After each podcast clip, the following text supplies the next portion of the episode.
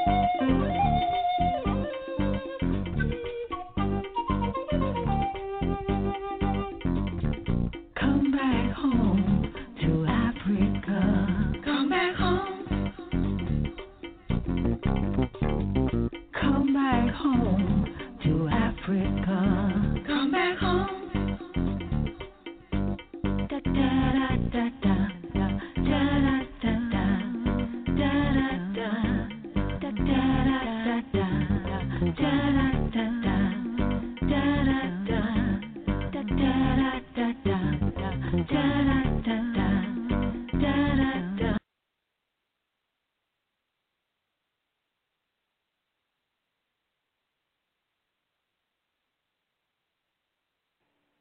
had to unmute my Skype for my Blog Talk Radio.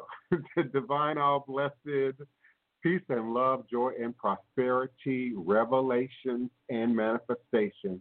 You are now listening live to the Divine Prince, Pan African spiritualist, practitioner, author, and advisor, Elagun Oloye Hudu Obeya Bokur, sharing with you in all things spiritual, mystical, metaphysical, cosmic, evolutionary, revolutionary, healing, and holistic from a pan African hoodoo, world spiritualist perspective, understanding that all is truly and indeed a blessing if you can just see beyond the veils, for it is all just an illusion and a test and one of the greatest divine mysteries of this life cycle. This is my constant prayer, my mantra, affirmation, reverberation, reiteration, and it is my personal ever living reality. All is a blessing is crucial to the very foundation of my understanding, my personal being, my personal walk, works, and demonstration along this divine, all blessed life path and journey. It is how I, the divine prince, make sense out of all that we are challenged with here in our daily existence on Mother, Father, Earth.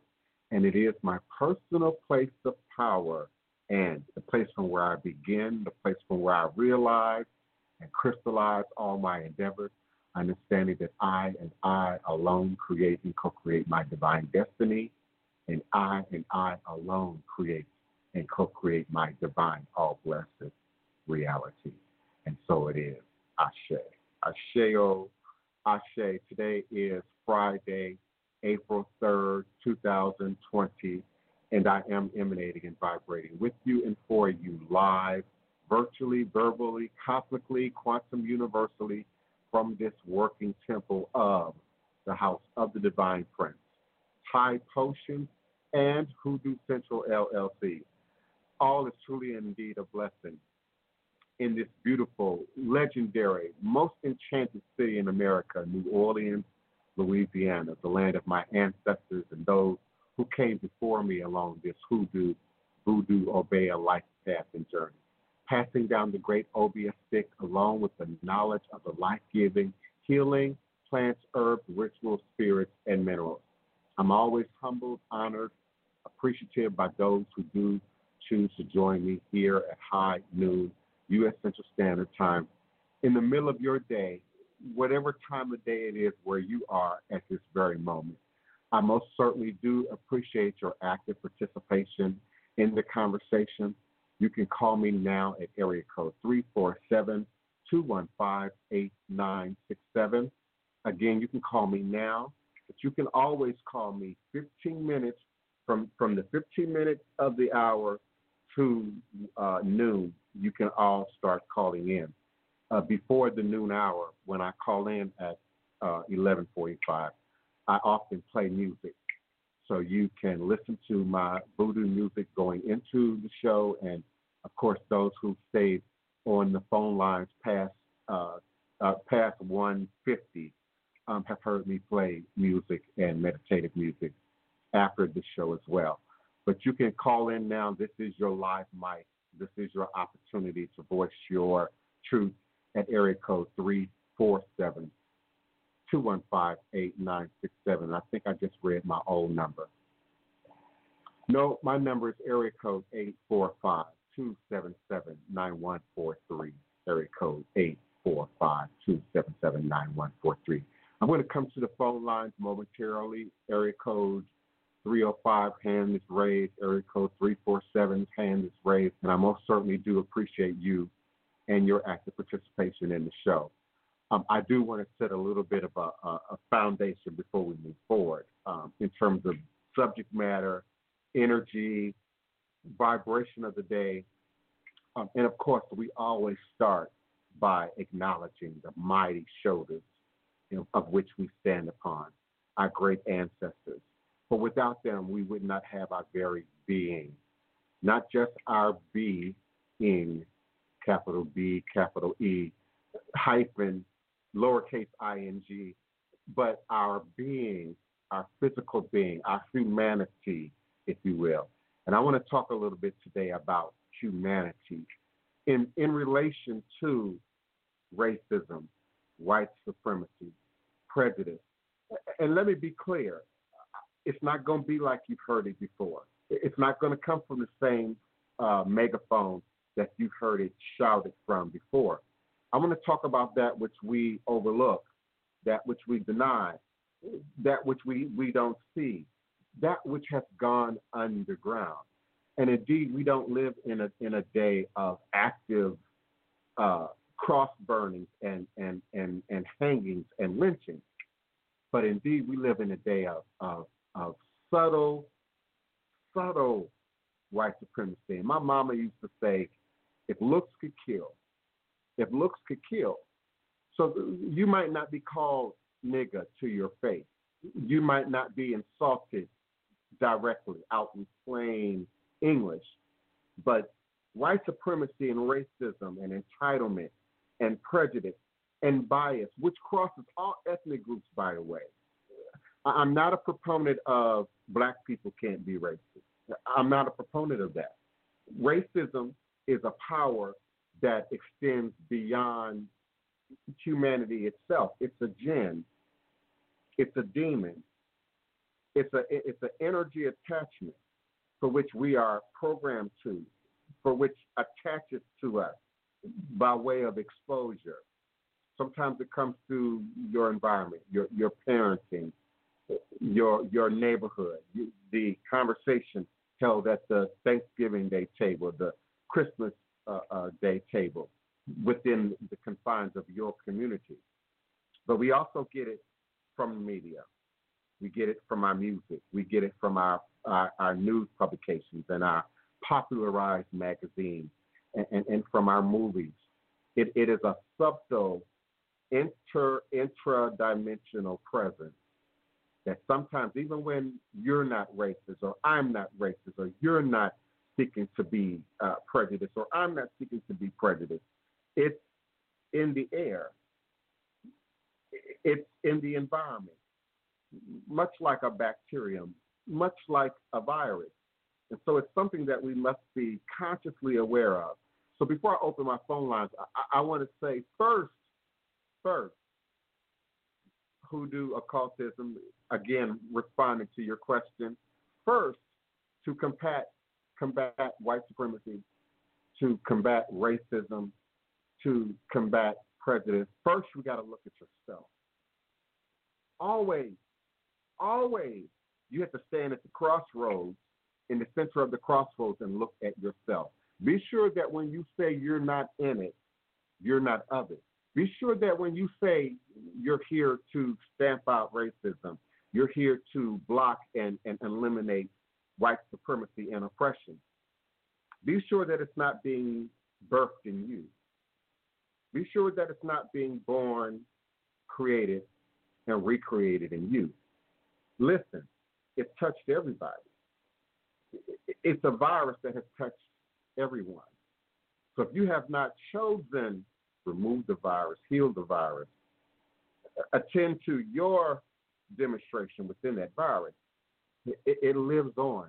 It lives on for another day. Uh, let, let, me go to my phone line. Um, code 347. Your mic is now open. Please mute your YouTube live so that we don't get your background noise. And tell us who you are okay. where you're calling from. Hello, how are you? All of the My name is Davina Badri, and I'm calling you from New York City. Yes, beloved. How can I help? Well, I've been listening to you for a few days now, and I feel very, very connected to you. Um, and I need a little bit of enlightenment, and um, I need a little bit of guidance because right now, or for the past how to say my entire life has been from birth to now has been um all over the place in terms of life experiences, spiritual experiences. The whole 30 years I've been alive has just been in shambles. It's just been all over the place. And I'm finally sitting here, and every time I go through an obstacle or something in my life, I would be called to a different spiritual path in terms of the one I was raised in. I was raised in a Hindu background, and then I started being called into the ancestral African background, and now I'm just trying to like um, figure out where I stand and what should I do from here on moving forward because I do meditate and chant a lot. And I've been chanting in all the spiritual backgrounds lately. And I just need a little bit of guidance.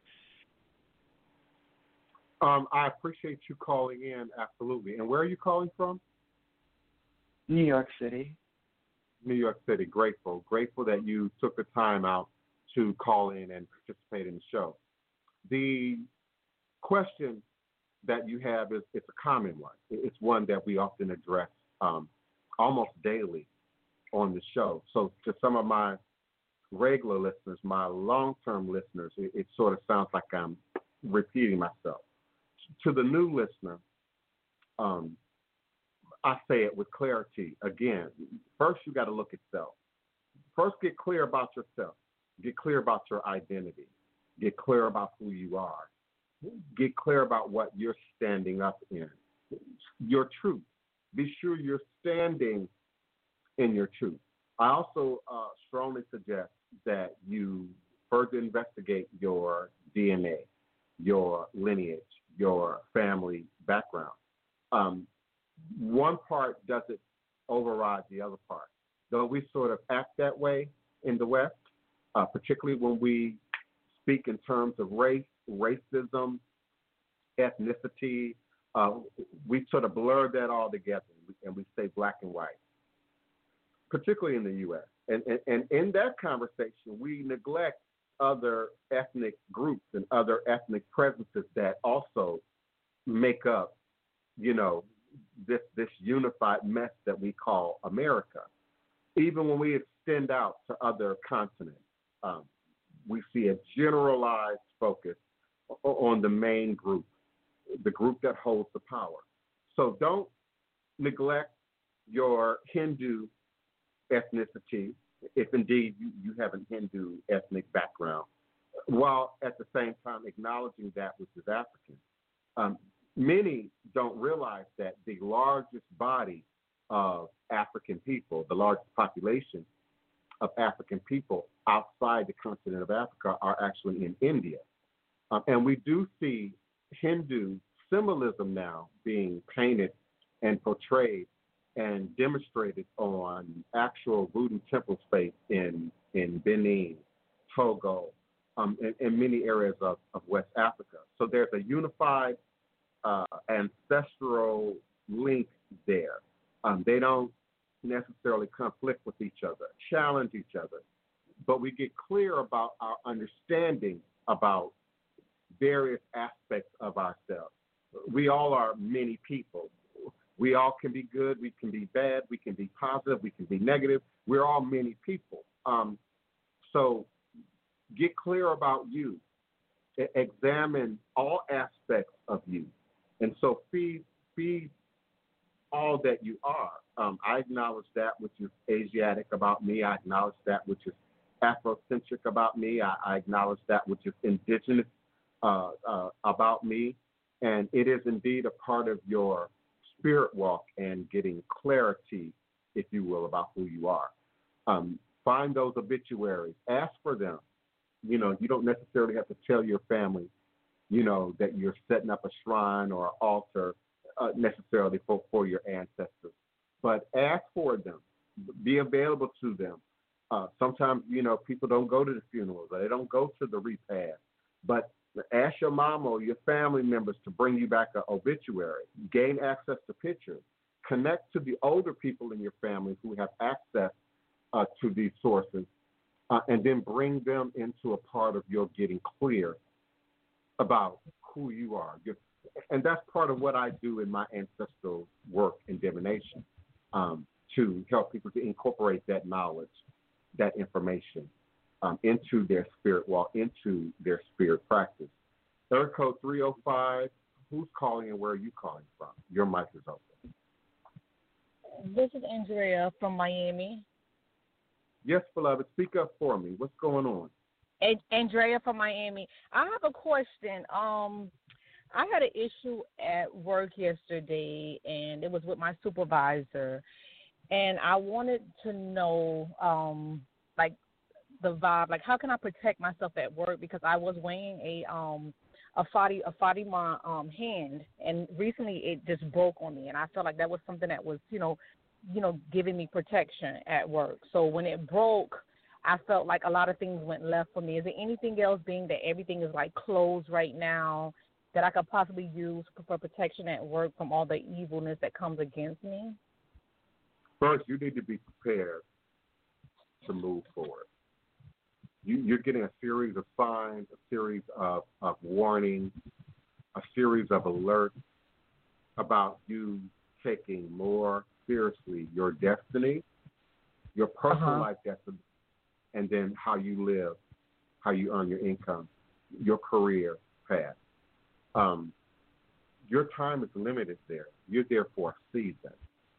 Um, and I don't know the exact number of days or number of months or, or, or number of years, but but there's a transition that you're being pushed towards that you must take leadership over. Um, that carries you forward into the future. Now, now, right now, terms of moving and mobility and, and that kind of thing, um, I've had to say before here on air as well as in my readings that I've had to greatly adjust my timeline uh, because no one knows what's happening right now to any great Uh-huh. degree. Um, it's sort of segmented by location. Caller in, in New York, um, and, and of course I'm in New Orleans, and, and of course we have audience members in other locations. But we really aren't clear yet about 30 days, 60 days, 90 days out in terms of, of real world physical movement for sure. But there's a literal, I'm sorry, real world literal movement, but there's a figurative movement that's on the table as it relates to your career. And, and you're being pushed to evolve. You're, you're being pushed to, to grow. You're being pushed to not get comfortable where you are. And, and there's star quality there. So this push from destiny is it's not just to make you uncomfortable, but it's really to take Mhm. you to a greater level, a, a greater plateau, if you will, as it relates to your career, your education, how you earn your living, and then of course, uh, personal life path choice are also attached to that. And for those listening, when I say personal life path choice, you know, often what you do, how much money you make, really affects your life.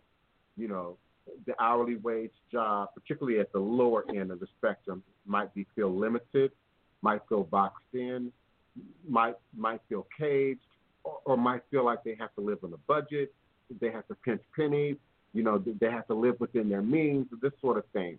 And then the person who might be doing what they love, but also making a great deal more more income, more resources to sort of fuel that, is going to feel a great deal differently about how they live, how they spend, how they plan for uh, the future. Some of you already had a closet full of toilet paper. Some of you already had, you know, cabinets full of food because you prepared for life, or you prepared for the next hurricane season, or you prepared for the next tornado season. But when we're talking really about spirit elevation, which, beloved, does include job and career, because often when we do work, any kind of work, any kind of ebo, make any kind of sacrifice, perform any kind of ritual, often it is going to show up in career, education, how you earn your living, and then personal life path choices first. So God, destiny, the goddess, however you view the, the, the creator, the divine creator, the, the ultimate ones who are in charge, they rule, write, and motivate destiny. And so destiny is what's happening right here. It's not about, about your personal comfort zone, other than they want to bruise your personal comfort zone enough to get you to move around, to get you to make a, a, another decision, to get you to, to make another move. And, and there's great value attached to it, both literally and figuratively. Carnally, money, your stuff, your credit, you know, your housing, but at a deeper level, class, status, lifestyle, family values. So be open to the buffering, beloved. Be open to the push. And if you're not clear about it, do your homework, do some research, use your imagination. Back in the day when I was in my past life, when I punched the clock, left my house to work, did something outside of ministry, um, I never took a job without the idea that the day is going to come that I'm going to quit, fired, or this place is going to close down, or, or I'm going to have to make that transition. What do I do? Where do I go? So I was always looking at the next location, the next employer, the next city, uh, the next uh, hot spot, if you will, for opportunity. And this resonates that for me. It, it resonates that. Uh, and callers, you don't have to hang up. Just mute yourself so that I don't get your background noise. Um, and then I'll always come back to you again at some later point in the conversation if you have other questions and or comments. Um, area code 323, I believe that's Kiona, beloved. Greetings, greetings. How are you? How I'm doing great. I'm I really am. Always a blessing. I wanted to um chime in on the topic on white supremacy. A lot of people are run, running frantic regarding the idea of a recession and the virus. This virus is horrible because over 53,000 people have passed on, and we understand that. However, this virus is leveling the playing field. It is letting everyone, including the people with these millions and billions of dollars, be at eye level with the rest of humanity. So it's going to be a lot of suicides. It's going to be a lot of confusion. It's going to be a lot of pushback because of recession. All that means is everything is cheaper. mm-hmm. Everything is Mhm. cheaper. That's all a Or- or- recession or means. It means that they cannot charge you a high cost. Mm-hmm. Mm-hmm. So It's it levels the playing value. field to where the person who needs to get ahead can get ahead. The person that may need to move can move because they've had to lower the rent to Mhm. record breaking levels. So that's Mhm. all that means is that the capitalism is at eye level with the regular working class people. So instead of people who who are already struggling, who were who were never being paid enough to be their neighbor to their to their employer, don't sit back and relax. Figure out what you need to do to start your business. Figure out your calling. Get with get with the divine prince. See what spirit is saying about your destiny. Get on the right path to where once everything comes back up and that seesaw is no longer balanced, then you are at the higher end of it. That you're able to not struggle. That you're able to lead for generations. And that's just my two cents. Yeah, I agree, and, and I appreciate you for sort of bringing us back uh, into line, into focus. Um, th- this time, this season, this weather we are in, this is a spiritual move. Now, you can call it a virus, absolutely.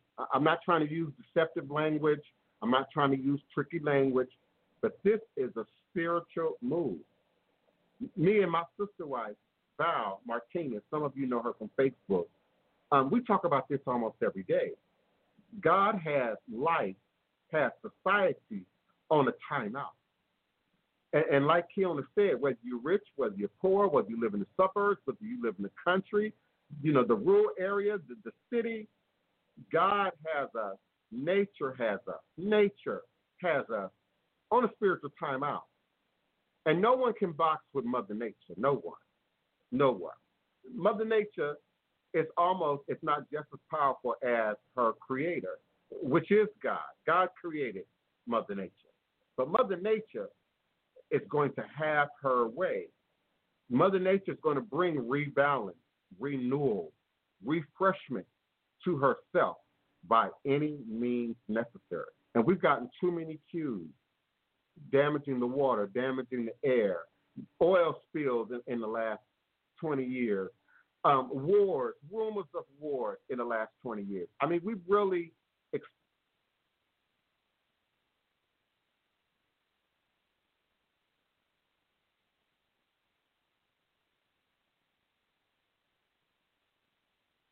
who we are, what we are. I heard you sort of reference, uh, beloved, the stress of it all. And we predicted that in- in shows leading up to today's show that, you know, the news is just breaking. The news is just settling in. Some of you all are just getting it. Some of you don't watch TV, don't watch the news, claim you don't read newspapers, claim you don't interact a whole lot in social media, and you don't hear stuff. I I got a cousin like that. She swears she don't know nothing that's ever going on ever at any time. You will not be able to be in denial now moving forward. If the reality hasn't set in for you yet, it's just a matter of hours. It's just a matter of days. This is starting to hit home, even in my own family, family, in-laws, this part of the extended family, that part of the extended family, local celebrities, world renowned musicians like Ellis Marsalis and many others. This is now beginning to settle in in a very real way. And and when your system, your government, your president says this is going to be a tough two weeks, this is going to be a tough two weeks. By which I don't, you know, trust much of what he says anyway. I typically think the wor- the worst or the opposite of what he affirms in public when he stands up to that mic. So that means it's either going to be worse than we're being told, or it's not going to happen at all. And we know it's the, the, possibility of it not happening is too late. We are, we are already in this, up to our neck. People are walking around with this and don't know they have it, are not experiencing any symptoms. People are carrying this and not experiencing any symptoms for 14 days, two weeks, you know, three weeks. So the notion of, of people being under pressure, being stressed, uh, getting bored with staying at home, with with with staying in place. Um, people's real constitution is now visible, visible, not just for us to see, but but for yourself to see. If, if you choose to see yourself, I often use athletes and, and military personnel as an example of how we can choose to take challenge, pain, you know, and, and use it to our best interest. The, the athlete pushes themselves to a particular limit by choice in order to develop, mature, you know, grow to the next level. In the military, it's, it's a similar thing where they sort of break you down from your whole individual way of looking at things so that you can learn the system and how to be a part of, of that mechanism. But but then there's this whole thing that happens in social media, in, in the real world, in your neighborhoods, in your schools, in your churches, where it's all just so subtle now. Thank God this isn't 1950. Thank the Most High this isn't 1932. You know, we are indeed living in an advanced time, a new time. But don't be in denial. The, the issues, the problems, the complications are just beneath the surface. And it often takes times like this to bring that up, for that black obsidian to work that truth to the surface so that it can be addressed, so that light can be shined on it. We've been advised, you know, it's been advised, suggested that, you know, we take this time to be active in social media, to try new things, to, to, to look into new resources, you know, with our, our newfound downtime, for lack of better words. Um, and one of the sites that I've actually been on for quite some time, many of you are familiar with it. I've invited many of you to participate in it. I can remember a day, a time when you looked over the fence, when you communicated over the fence, you gossiped over the fence with your neighbors about what was going on in the community, what was happening, you know, what the latest news was, you know, who, who was the most recent, you know, person or family, you know, to have their house or, or their property, you know, violated and, and families and husbands and housewives, you know, communicated that across the fence. And today it's being done on this little site called Nextdoor. Nextdoor. N E X T D O O R. Nextdoor. And I've been on Nextdoor for a few years. I don't participate, comment a lot on Nextdoor. I'm even learning not to click the like button or the thumbs up button uh, or, the or the plus one button, which is like a vote for for the comment um, in that site, because I'm realizing it's a hotbed of white supremacy, racism, prejudice, entitlement, and just general overall bitching and complaining and moaning about the next sex or the next ethnic group or the next race or the next person that is that is seen or identified as a problem. And let me be clear, I don't post a lot on this site at all, um, if ever really. Um, I'm more apt to click like to someone's comment or click like to a post. And I first noticed that, much like in Facebook, um, in Facebook, you can kind of see who's liking, who clicked the heart. Um, right now, at the top of my head, I'm not even sure if that's visible in in Nextdoor in quite that way. Uh, but I begin to notice that I would click like on things, partic- participate in things. Hey, Wapani, um, and people would block me. Now I do that in Facebook. You know, when when you step into a a, a volatile conversation and, and, people have really fallen off the rails, um, and, and, they're insulting each other and, and they're going there, and so people's real constitution, you know, whether it be racism or prejudices or biases are, are, are just out there. There's this sense of anonymity that people have online, and particularly in groups like Nextdoor. And I went on to do a little homework, to do a little research, um, and found out that Nextdoor has sort of a reputation for this. Um, this is not a new thing for uh, for Nextdoor to be a, a site that sort of harbors, to some degree, promotes um, and gives people sort of a feeling that they can throw rocks and hide their hand, that they can assault and attack. Today was the first time that I have ever been assaulted on, on the site. Um, and, and, let me tell you what it was about. So, people are often on there posting the lost cat, the lost dog. Um, they don't like the gutter punks. They don't like to see groups of, of black youth congregating or walking through or biking through. And so often you get those kind of posts, you know, black male, 5'10, walking through the neighborhood, you know, uh, th- that kind of thing.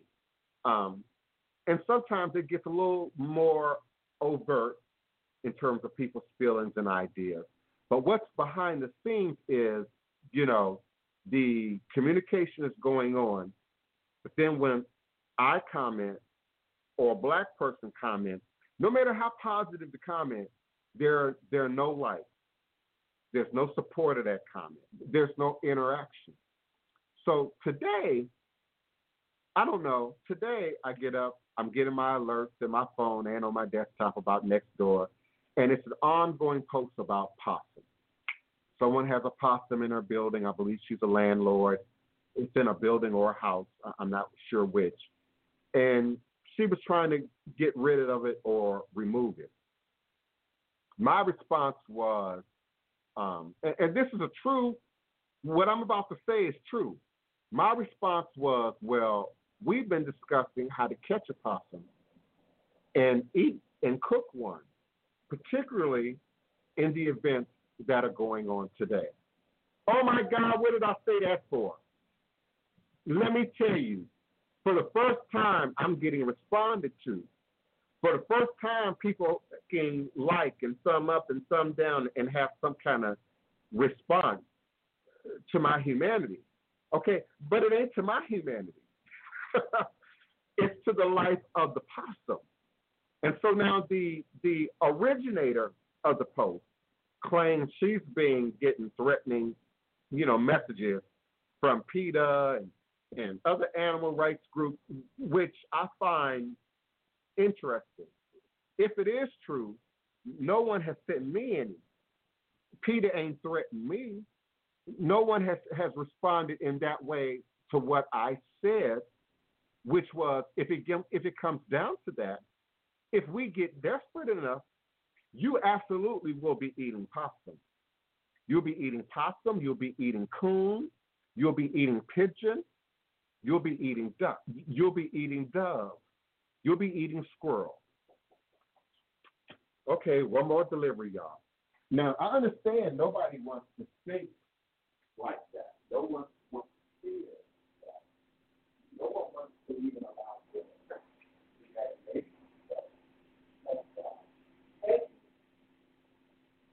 that even,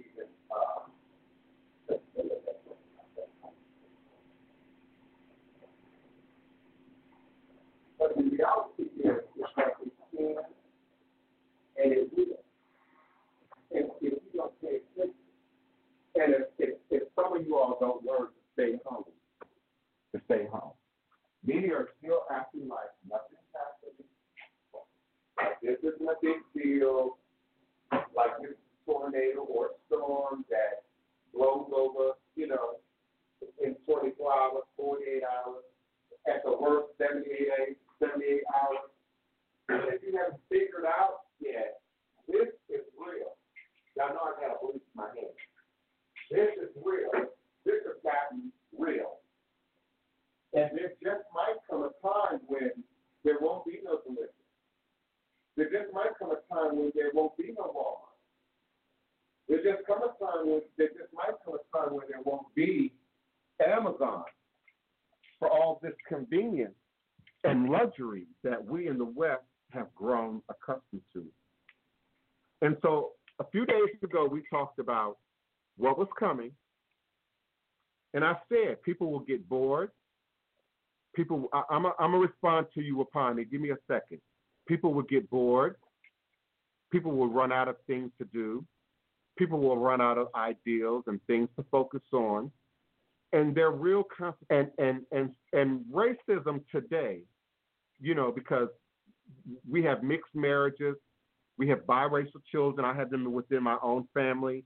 Um, so we have sort of this look of diversity. We, we, we sort of have this look of, you know, we're all sort of coming together. But I know even from within the mixed marriages within my family, they're very sensitive to and see it in terms of how people are responding to them racially. Racially.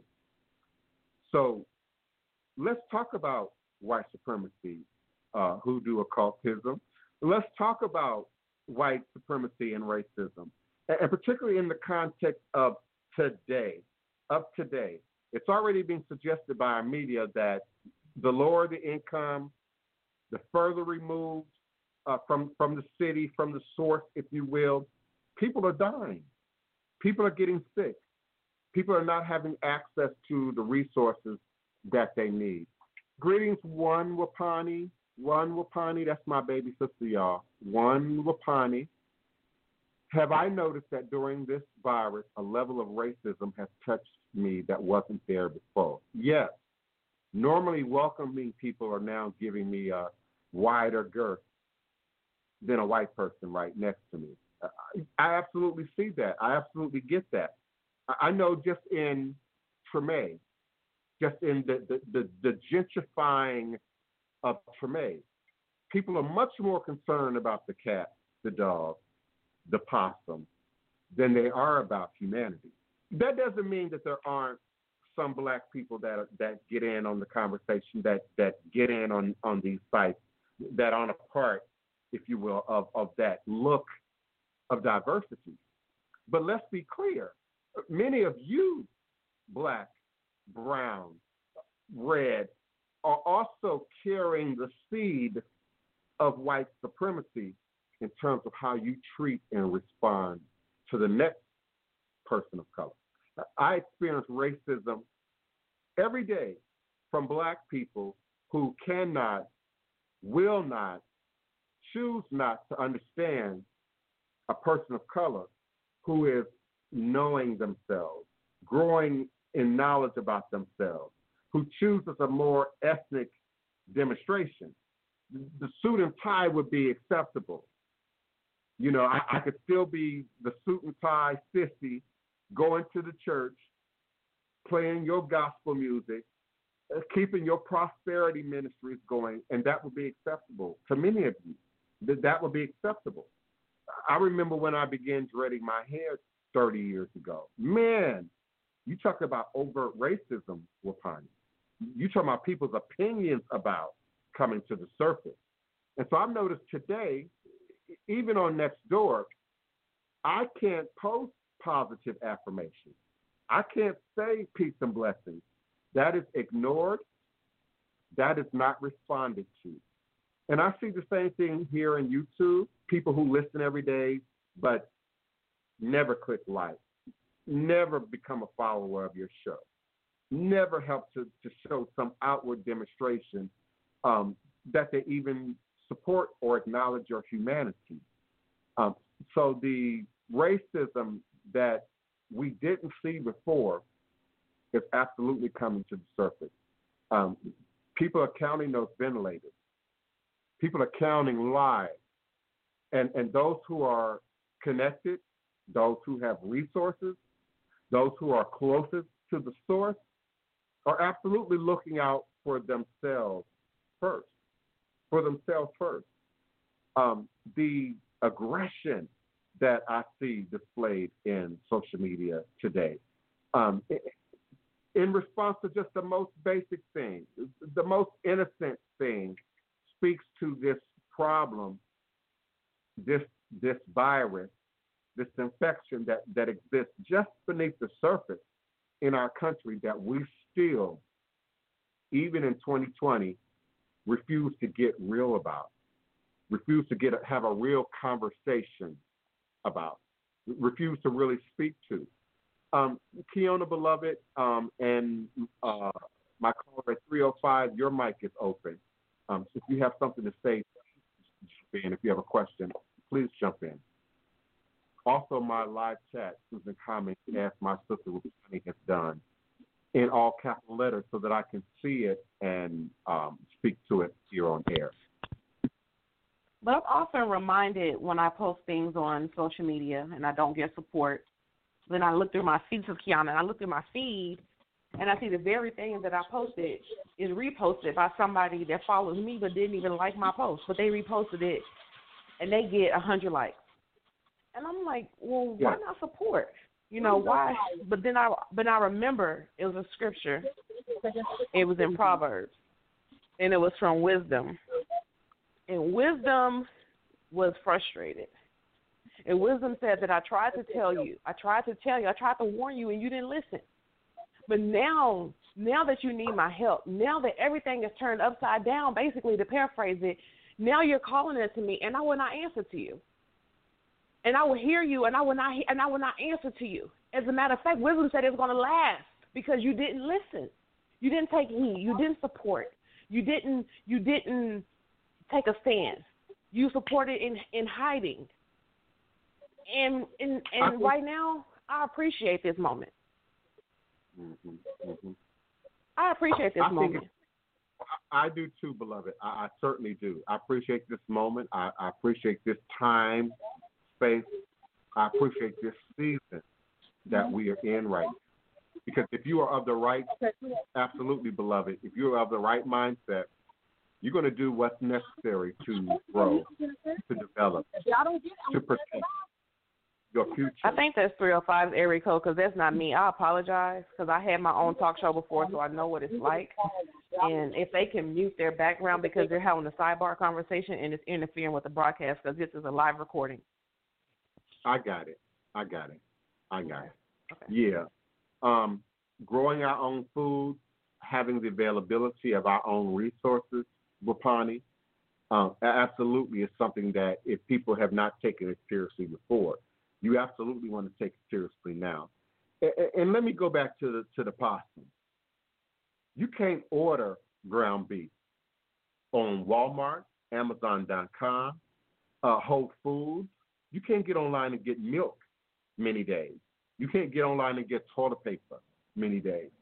So the idea that you know we might not be faced with the reality of eating possum, if you know, um, I, again, I really believe that it was an opportunity for that hidden, tucked away, reserved racism that my sister Wapani just referenced for people to say say shady things, to say things that are really truer to what they feel and believe all the time. And it's real easy to use the pressure of the moment, the, the activity of the day, to say, oh, well, you know, everybody's having a hard time. Uh, the site even tried to suggest uh, everybody was stir crazy, meaning me, that my post was about being stir crazy. No, my post was about the reality that you might have to eat possum. The reality and the reality is, and the reality is, they kiss kissing possums in the mouth and laying beside them every day. They they're nasty, not us. Hello. That came up in that came up in the group. An- another neighbor, and I'm being very polite because I'm not calling out anybody's username from Nextdoor, but but I could, I could um, another neighbor jumped in and said just that, that that they had a possum, baby possum, and and that it was cute and, and that they're innocent and, and, and that they owe us no harm. Now, now, mind you, they're still on that PETA thing. And see, I have no beef with PETA. Just don't have a beef with me. If you choose to be vegan, if you choose to be vegetarian, if you choose to have a particular uh, platform, a particular position about animals, that's your business. But I'm talking about eating animals, and particularly in the context of a disaster. Let's be clear, I don't eat possum. I've probably eaten possum one time in my life, and I was probably a child or a teenager, and, and someone in, in the family would have cooked it. So, so possum ain't on my top list of things to want to shout out on.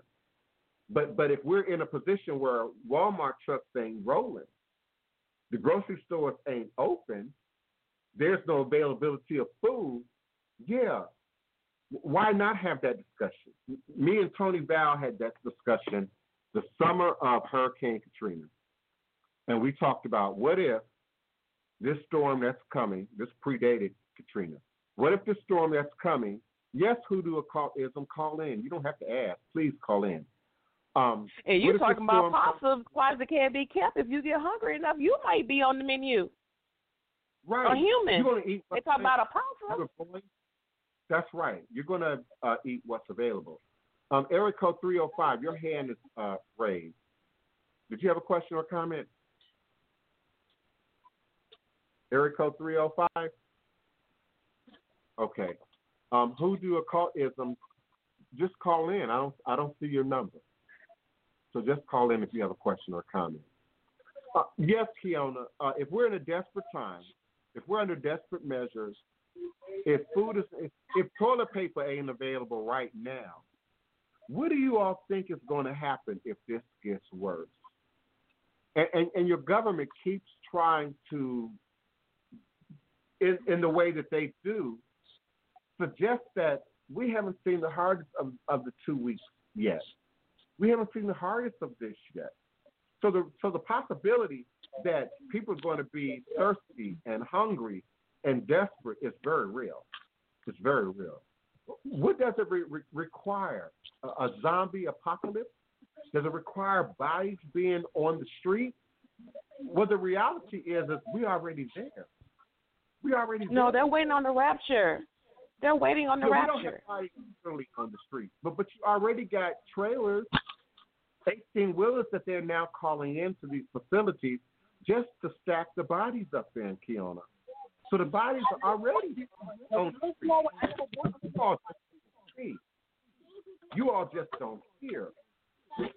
In your mind, this is another Noah and the flood prophecy, and, and your eyes roll up in your head, and, and you just don't get it. You aren't paying attention to the fact that people are dying of this. And the world that we exist in, or thought we exist in, no longer exists. That world no longer exists. So, so the reality that that we might hit very hard times is very real. My sister said now is the time to learn how to grow your own food, even in small. And Wapani has places. been saying that even before this. But Yeah, people didn't want to listen. They didn't want to hear about growing growing it. They want to hear about organic, growing your own food. Is that's the true organic right there. hmm hmm You can put some vegetable plants in a window in an apartment and grow your own food. People have to begin. I got to say one more long- thing, and I'm gonna jump in the shower. I'm still here. I got to say this Go one more thing, and they want to say, and I'm so sorry because that came off as rude, but I got to say this. They want to talk about possums and, and animal rights. It's not in our diet to eat meat anyway. They introduced that to us. That's why you have diabetes and hypertension, and we look like we're 20 or 30 years younger than what we are, but we're sick as the sickest people walking this earth because we're not eating our true diet. Mhm. Our ancestors didn't Yeah. come here uh, cutting the heads off of chickens to eat them and fry them. We had to do that for survival. So call a thing a thing. This is their Yeah. world. We just help build it. And I mentioned that in the next in the Nextdoor chat that there was a time hmm that we wouldn't have a choice but to eat food now. And the very people who are threatening PETA, you know, had a hand in in creating the environment in which we had to do so.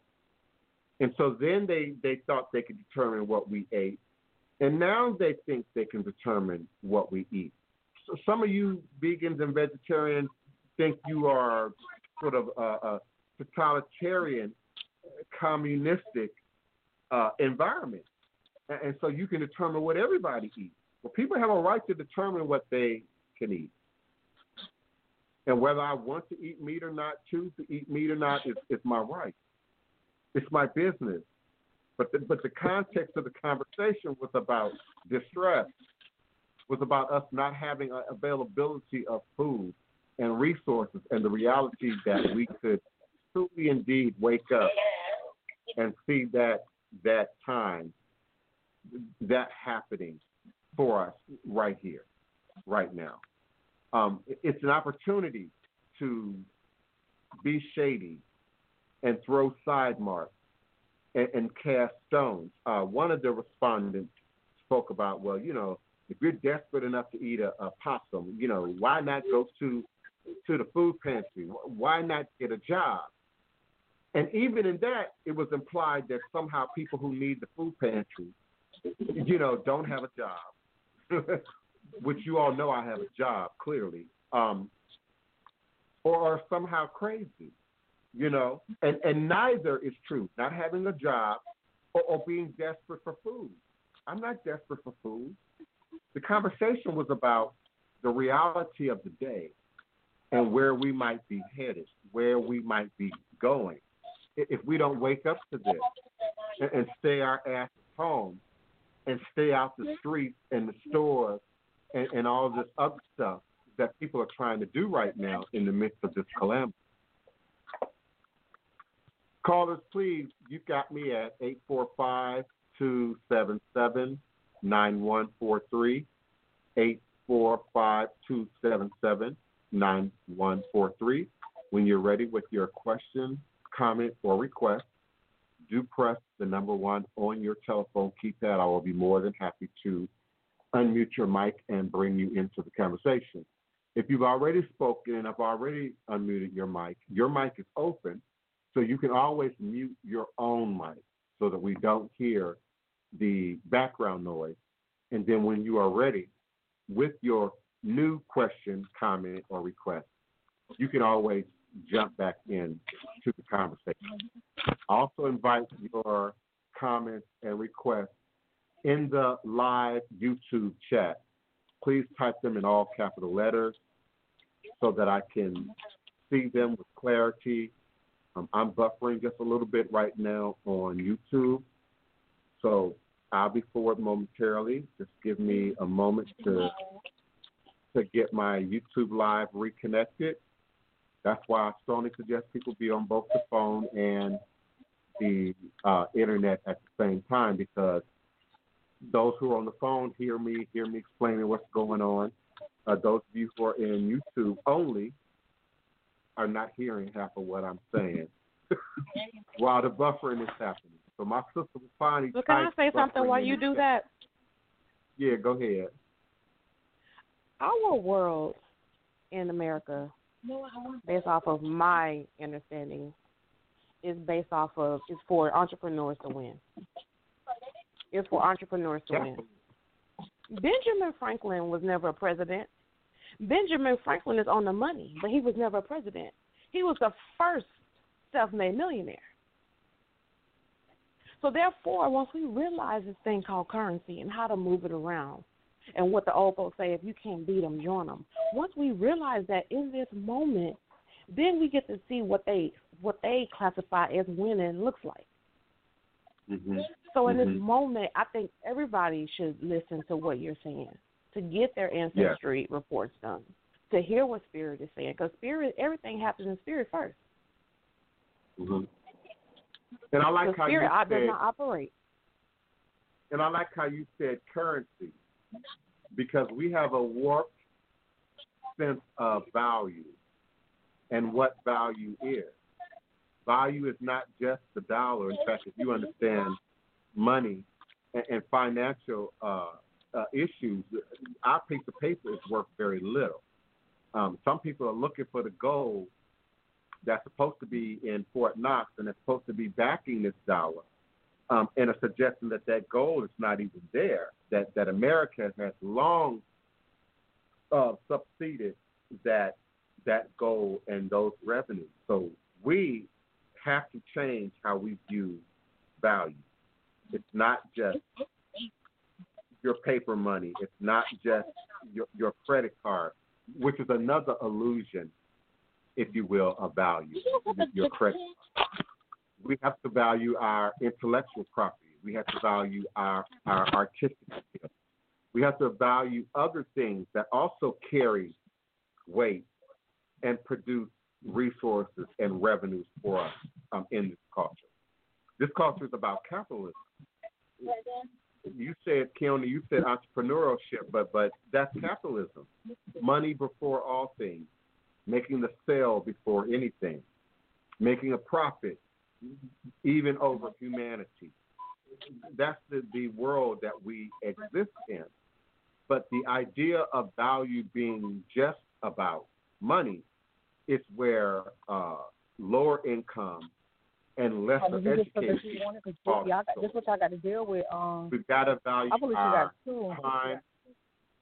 We've got to value 17, that's the our and you know when you resources. get them, you have to get the latest. We've got to value our skills and our ability. We've got to value our money.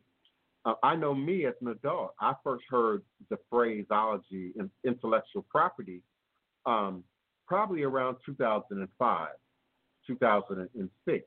Uh, that concept was, was new to me, as it is to many people.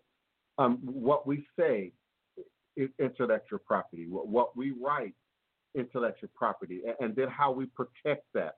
Uh, some of you are not protecting your intellectual property. I've had to learn all these lessons as a self-employed person, as a person in the in the business of, of ministry and religion and spirituality. I had to learn all that the hard way. I had to learn it from other people. I had to learn it here on online. Um, um, I had to research it. I, I had to have people explain it to me. I had to watch videos that you know went into detail about what it is and how and how that works. Um, I know people personally who hold on to the dollar, only shop retail, uh, resale, um, um, what's on sale, um, what's free, you know, what's been given away, um, and still never have any money, still never manage to save a dollar or two, never manage to move beyond our, our predicament. Um, that was showcased to some degree in, in, in the TV series Good Times. So our whole idea about what money is, time is money. Everything that has a value, exchange rate, exchange value attached to it. And we, particularly in our community, don't seem to always have that clarity. Um, Area code 314. Who's calling and where are you calling from? This is Wapani. Hey, girlfriend. Can you hear me? what's going on? Yeah, I can hear you. Yeah, you were buffering, so I wanted to get in on the conversation. You were talking about uh, trademarking your intellectual property, and I remember you telling me specifically that that hashtag Wapani, that's my name, it's my legal name, but if I don't trademark it, someone can steal it from right up under me, and then now I have to ask permission or pay someone else just to use my name. And that name is everywhere. I Google Wapani infrequently. It's everywhere. Yeah, so it, it it is. What you saying? I said even in other countries. Yes. So while you were saying about the uh, intellectual property and, and gaining ownership of that, we really have to put value on our thoughts and how we what we say, how we articulate that, and place a value on that because it even goes deeper than just the trademark. If we don't start subscribing some type of value to what we say, what we write, what we put out there in the ether, then we have no real motivation to curtail what we say and how we say it. It's just so much deeper on a metaphysical level than just the finance financial backing of that. It's it's even further than that. I know you get what I'm saying. I do. I do. You know, you know, in my past life I was a vendor. And so I crochet kufis and dreadlock crowns and crochet crystal bags, you know, and the like, dip incense, you know, bottled body oil, you know, and and at that time, uh, I was robbing Peter to pay Paul. You know, I was making it from check to check, um, and and I did not value money and resources in the same way that I do today. Um, it was always a struggle to keep enough product to sell, product to sell. And some of you are not here to sell product. Some of you are here to sell a service or your knowledge or your awareness about something or, or your ability to describe or to speak to something. Um, and so slowly I I still have incense, I still have oil. You know, I, I still could be retailing that if I chose to do so.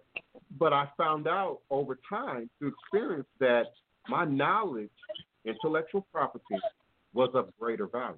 People really wanted to know what I thought, how I created that product, how I got to that place. People really wanted to know my story. And so for me, going back to 2005, uh, the year that I I um, say that I first really came out online. Um, I, I had an email address before 2005, but I never used MySpace or or any of the stuff that was happening online back then. I didn't even have a computer back then. So I, I count 2005 and Hurricane Katrina um, as my first coming out, buying a computer, being online, then becoming knowledgeable about this virtual world that we now are sort of in, inseparable from uh, by way of our devices. And so the idea of intellectual property, the value of your knowledge, the value of what you know, the value of your ability to teach something, to share something, uh, to create something cannot be overstated. And particularly now, as we move deeper into 2020, really deeper into this decade, we almost forgot we're starting a new decade. We're starting a new century, and we're starting it with calamity. We're starting it with this virus. And another way to look at it, separate from the virus, is we're starting anew. It's a new world. So we all have to do things differently, shop differently, be social differently, at least for right now. And any notion that we might have, like Rob Stone has suggested in the chat, that this is going to be done in two weeks or 30 days is just ridiculous. Ridiculous. Right. It's going to take at least 90 days for them to really arrest this eh, globally and get us back to to a place where we can sort of walk around again uh, without any sense of what's out there. And of course, there's always the next pandemic, you know, Ebola or, or whatever that might be. But it's going to take us at least 90 days to find it, at least. Yes. Yes. You um you were saying that this is a a new time anew. And I don't verbalize how I feel about the coronavirus and what it has done because my thoughts aren't very popular. But I always see something positive within the negative. And if people would just hold on to that vibration right now, this is a great time of rebirth, a great time of asserting creativity. What are you putting out there now that um, that will remake you? Everything is being forced on you to remake you right now. Staying at home, getting a better understanding of your family members, cleaning up those relationships. So I look at all those things behind the virus and not necessarily the devastation of it. Does that make sense? Yeah, I do as well. Um, it's a spirit time. It, it, God has us on timeout. Yes. Can grow spiritually, individually, but of course collectively. This will ultimately show up at the collective level in how we act and how we move around in society. Um, just think, you know, could we really be giving up handshaking? Could we really, which is a habit I never really liked anyway, um, grabbing folks' hands, and particularly strange folks' hands. Um, that's always been sort of a dirty habit in, in our culture. Uh, but could we really now be faced with readdressing how we greet, how we connect, how we interact with one another? And, and it's absolutely yes, we're, already there. But my my dream, my vision, is that we absolutely do come out of this anew we absolutely do have an opportunity now for people to take this energy and transform it into something that's profitable, healing, uh, that's beneficial uh, to ourselves, but also to to society. I've been saying for the last few days that people are writing books right now that are going to make them rich. People are, are preparing mm-hmm. stories right now within themselves that are going to make them well renowned, world renowned, you know, in 90 days um, in in three months or six months or nine months. So I hear you, brother. This is the time. this is the time to feed spirit. This is the time to play in the dirt, to play in the clay, to, in the clay, to play in chalk, to to play with paint, to play with needle and thread. You know, to crochet, to build, if you will, um, and of course, garden. Uh, this is the time to build your garden, plant your garden, if you are stuck at home, many of us are, are stay at home. Um, work in your garden, weed your garden, water your garden, you know, order some plants, uh, prepare for the future. And, and I like, Wapani, how you said, uh, prepare for longevity, prepare for the long term. Yes, Keon, absolutely. I see you still with me. Yeah, absolutely. No, I'm Um, still your mic here. is You still- know, I got turned up a little. No, I'm here. I was just listening. Wapani never calls in, so I wanted to, you know, um, be courteous and give her the floor. I didn't want to be overbearing, but um, I'm just listening, and it's good, good information, and I'm passionate about it. I'm passionate to see the growth. I'm, I'm passionate to see that everything, because I believe there's always a truth in a lie, and the magical book Yeah. that we were raised on. I'm seeing some of it come to come, come to pass because it was written and and Yes, and ma'am. I'm seeing that that rapture doesn't exist. That we're looking at it, so it's not going to be some beam us up, Scotty moment. This is it right here. This is the end time, and we're winning. I- everybody that's awake, everybody's in tune. We're winning. That's right. I even believe it's a it's a renewing of the mind that can happen in a twinkling of an eye. It's a renewing of consciousness, and and spirit, whether you call it the Holy Spirit or or, or, or some absolute universal spirit, um, has the ability to download information, literally download information that can change your view about yourself and your world within a moment. I, I have woken up from dreams. I have I have woken up from meditative states with a whole new understanding about certain things that I had looked at, have read, had studied many times before, only to have that twinkling of an eye revelation. Um, some people even suggest that twinkling of an eye might be some sort of alien intervention, uh, and that the mothership returns, if you will, and, and, and they rescue us, you know, from the ugliness of humanity. Um, to some degree, I don't know if many of you know this, but Farrakhan teaches that. Or at least he once did, uh, would talk about the mothership uh, coming and, and this advanced extraterrestrial uh, uh, uh, humanoid populace that would come and, and rescue a segment of, of society that have renewed them advancement uh, to another level. So it's many ways to look at, you know, the stories in that magical book uh, and, and, and figure out where the truth begins and the metaphor ends, where the symbolism begins, um, and, and, just the most basic common messages begin. Um, I like to look at the Bible in that way as well, Kiana. Um, but I also entertain uh, the whole alien uh, theorist concept. Um, I like the documentaries. I, I, believe my sister Wapani watches them also. Um, I like a lot of the yeah. content within those documentaries um, because they speak to so many things, not just quote unquote the aliens, if you will, but but but our mind and the forming of our mind or the forming of humanity um, and how that is influenced by, of course, humanity itself, but then all these other mysterious forces, whether it be God or alien intervention, you know, or nature. Um, it's just really interesting programming um, to watch and digest. And, and I invite you during this time, if, if you haven't and you're unfamiliar, get your Hulu up or your Netflix up. I'm not sure exactly which channel, Alien, um, the alien based theorist programming comes on. Sometimes it's Discovery. Ancient Aliens. Ancient Aliens. It comes on Hulu. Ancient Aliens.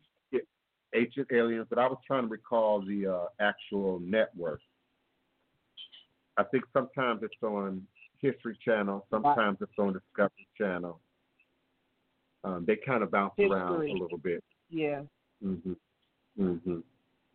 I like the idea. But I want to thank our spirit guides and, and ancestors for, for being in this moment with us and, and for protecting us and guiding us, and for all of the spirits that chose to leave this moment so that we would so that we could still stay here and serve humanity. And I was just reminded as you were speaking about the mark of the beast, where we will be under a one world government. This is happening right now. So they're running yeah. buying toilet paper and all of that, and that is going to go bad after a while the food, the milk, everything has an expiration date.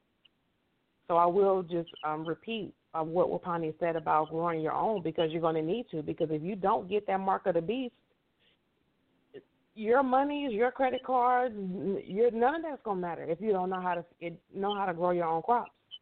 Yeah, and how do we know we don't already? I'm sorry. Go ahead, Wapani. We already have it, but they're putting it in pets. But I'm saying because we're coming under a one world government, right before our eyes, then you have you to grow your own crops you because it's not. Yeah, if you have a social security number, you you already got the mark. If you have a credit card, you you already got the mark. And, and I have Period. have personal in my personal life been a bill collector. I, I used to work with CCC, um, collected collection agency. Um, you already got the mark.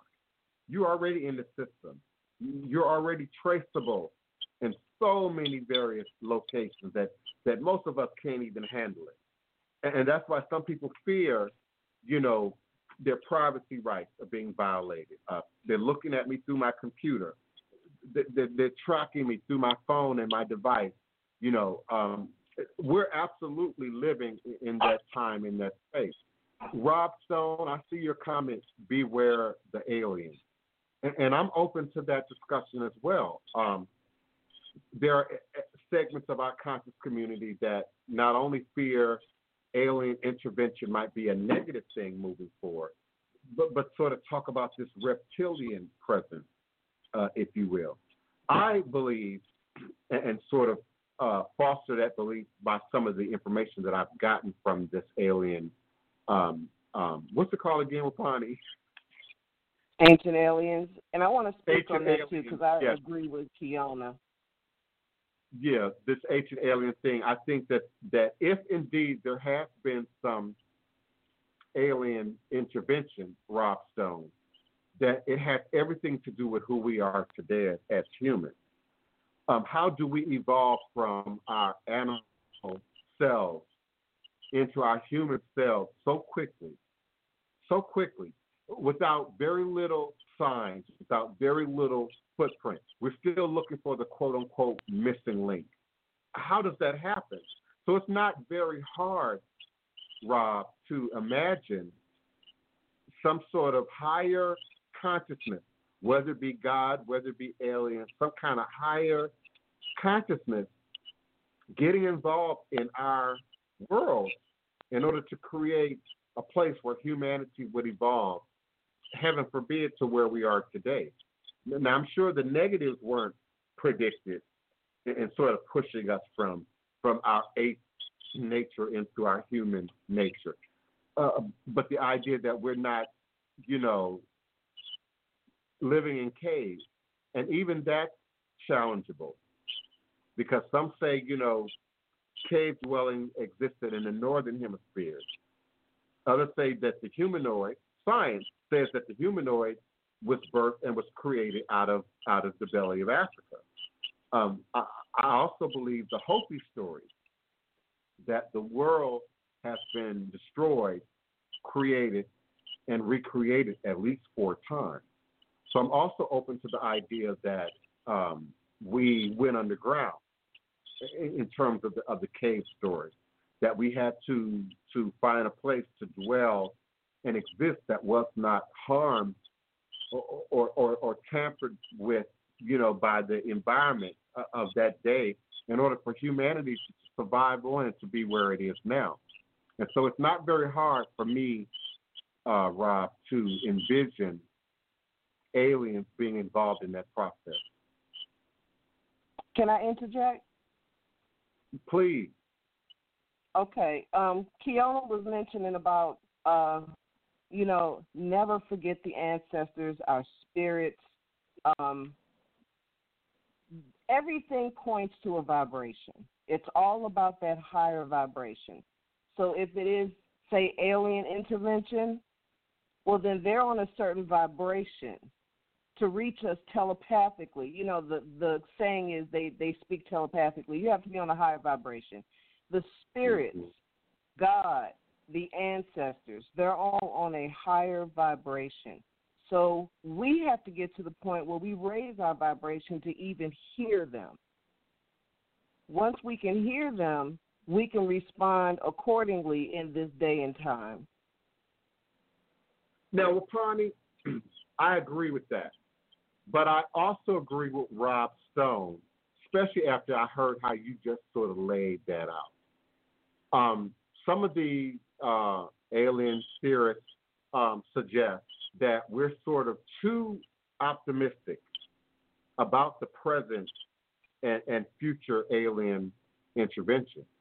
And, and that there may also, Rob and Wapani, be more than one race or more than one type of alien life form that's trying to interfere with us. And some might be trying to help us, trying to help us to evolve, trying to warn us, trying to protect us uh, from certain things. But there absolutely, uh, Rob Stone, might be aliens that are troubled, that are here to harm, that are not trying to help us to e- evolve uh, or, or move forward in, in some degree. Uh, even as a child, I often wondered if um, the fallen angels, and, and then this disgruntled set of aliens might have some relationship.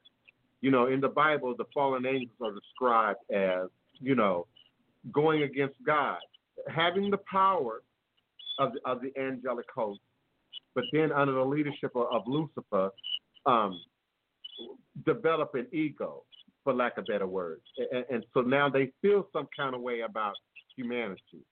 Um, according to the biblical, Judaic, and, and Quranic story, that the angelic host may feel some kind of way about God breathing spirit and divinity into humans. Uh, the Bible even goes as far as to say Lucifer made a comment to the effect of, you know, I'll never acknowledge the humans. I'll never bow down and worship the humans. I'll never acknowledge the God in you or the God that, that the God that He has placed. It has placed inside humanity.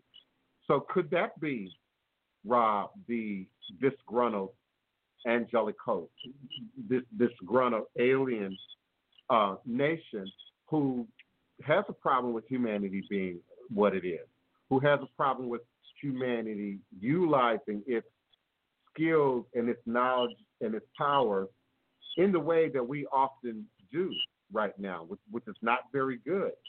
Uh, we have the ability right now to destroy all humanity several times over, whether it's with a disease, consciously, whether it's with a bomb, nuclear power, you know, atomic power.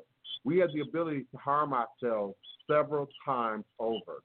And I compare that to spirit power. Some of you are not mature enough to handle that kind of Endora, bewitch, Samantha type power because you're too much in your feelings. You would you would desecrate all your enemies. You would desecrate anyone who's ever done you harm. You would kill anyone who looked at you sideways you would vaporize, the, you know, the other woman, the other man. We're, we're just not, as, as, as humanity as a whole, just not that mature. So, so I also can see God, the goddess, or, or some sort of alien intervention trying to sort of push and pull at humanity just to keep us from harming ourselves, just, just to keep from wiping our own selves off the planet. Um, area code 318. I am opening your mic. Greetings. Please tell us who you are and where you're calling from. Area code 318. Area code 318. Your hand is raised. You press the number one, so I assume you have a comment or a question. Hello. This hoodoo occultism. How are you doing today? Always a blessing, beloved. Thank you so much for calling in and being a part of the show. Um, on the white supremacy, um, like my teacher, Dr. Afrika, um, spoke about in his lecture, um, these people, I mean, the things that you're going through is on the uh, Nextdoor is you know, like them, it, it's it's no surprise. These people are the same people who actually knock the nose off the Squazian people with syphilis, tear down Black Wall Street for no reason, put you in slavery for 400 years. I mean, these people have lost their minds. It, it, it's like they have lost their mind. I, I mean, and I'm tired of it. You know what I mean? I, and it's hard for me to live with every day, knowing that we can't live the, the potential that we want to because we have a very big obstacle in our way. Um, Can I respond? And, Can I respond? Can I respond?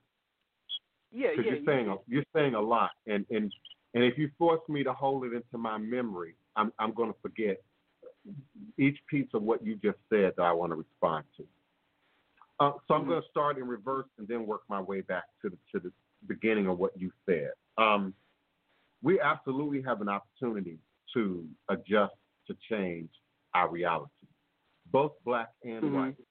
Um, black people have an opportunity to, to better themselves, to educate themselves, to to um, protest and and reject white supremacy in the system as it is, but so too do white people also have the opportunity to protest, to educate themselves, way that alleviates the problem, that, that addresses, you know, white supremacy, racism, the, the toxic residue of that, and how it now shows up. Um, I don't know if you heard me say before you called in a little bit early in the show that in addressing it, we first got to address ourselves. No matter what your color is, no matter what your ethnicity is, because that that planet and program and planet into every aspect of society. So we all have some of it in some way. And if we don't choose to address it within ourselves, within our own behaviors, within our own activities, then we are just as guilty as as the orchestrators of, of this system itself. Um, and you hear me say Mhm. this system, white supremacy, as opposed to, to what I heard you say, these people. Because it's hard to pinpoint who these people are. I hear it said that, Mhm. well, black people can't be racist because we don't control power or we don't own anything or, or we don't, you know, have the ability to, to block other ethnic groups from progressing. Well, that's not entirely true. And we absolutely have the ability to block ourselves and each other from, from progressing. And that's why I said we have to confront first the white supremacy, the racism in our own behavior.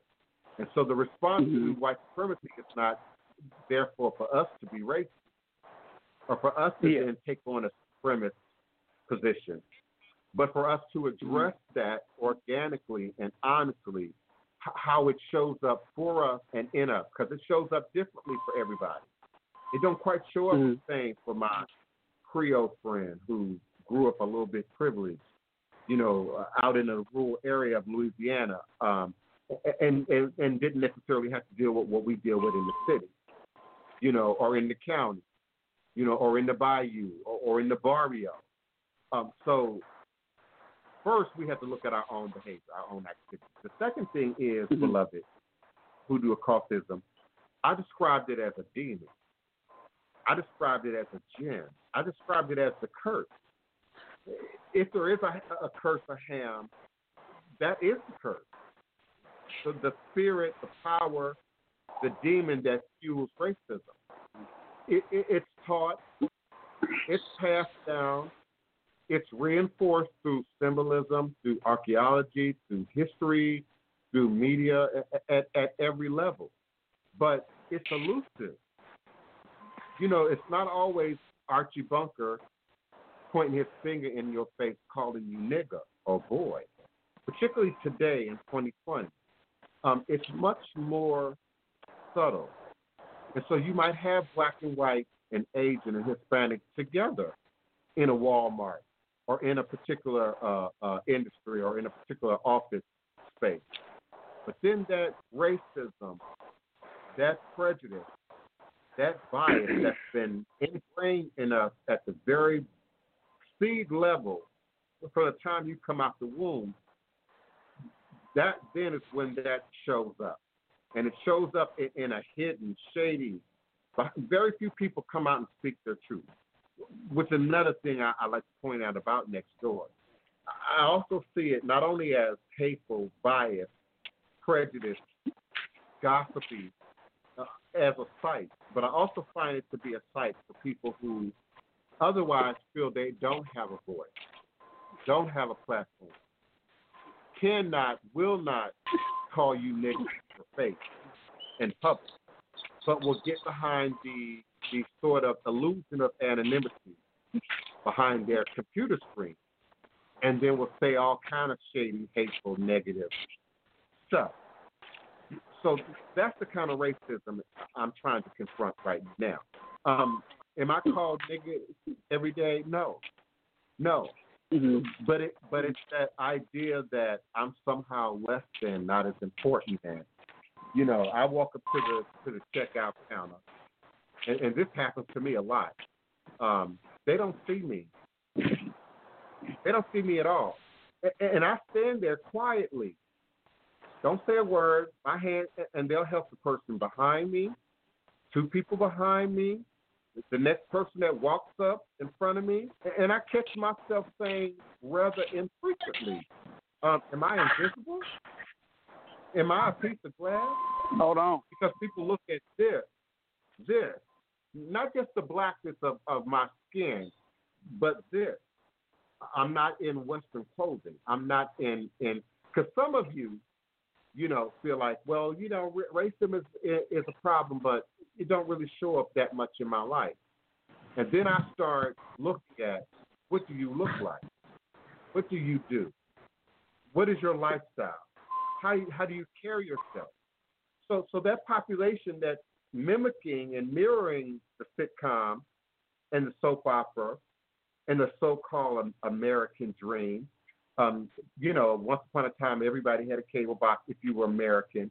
Everybody has a color TV if you were, you know, that kind of thing. So when I started dreading my hair and dressing differently, that's when my belief system became a problem for other people. As long as I was wearing fashionable Western clothing, nobody cared about what my beliefs were. And the assumption was that I believed like everybody else. That I was just like you, uh, hoodoo occultism, that, that I was just other black men. Um, and I noticed that when I dreaded my hair, started wrapping my hair, started wearing African clothes, even the police don't treat me like regular black men. And, and that might be to my benefit.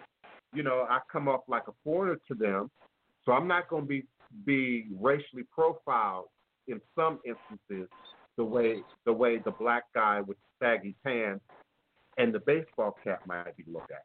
They then look at me different. And there have been cases where that has worked to my advantage.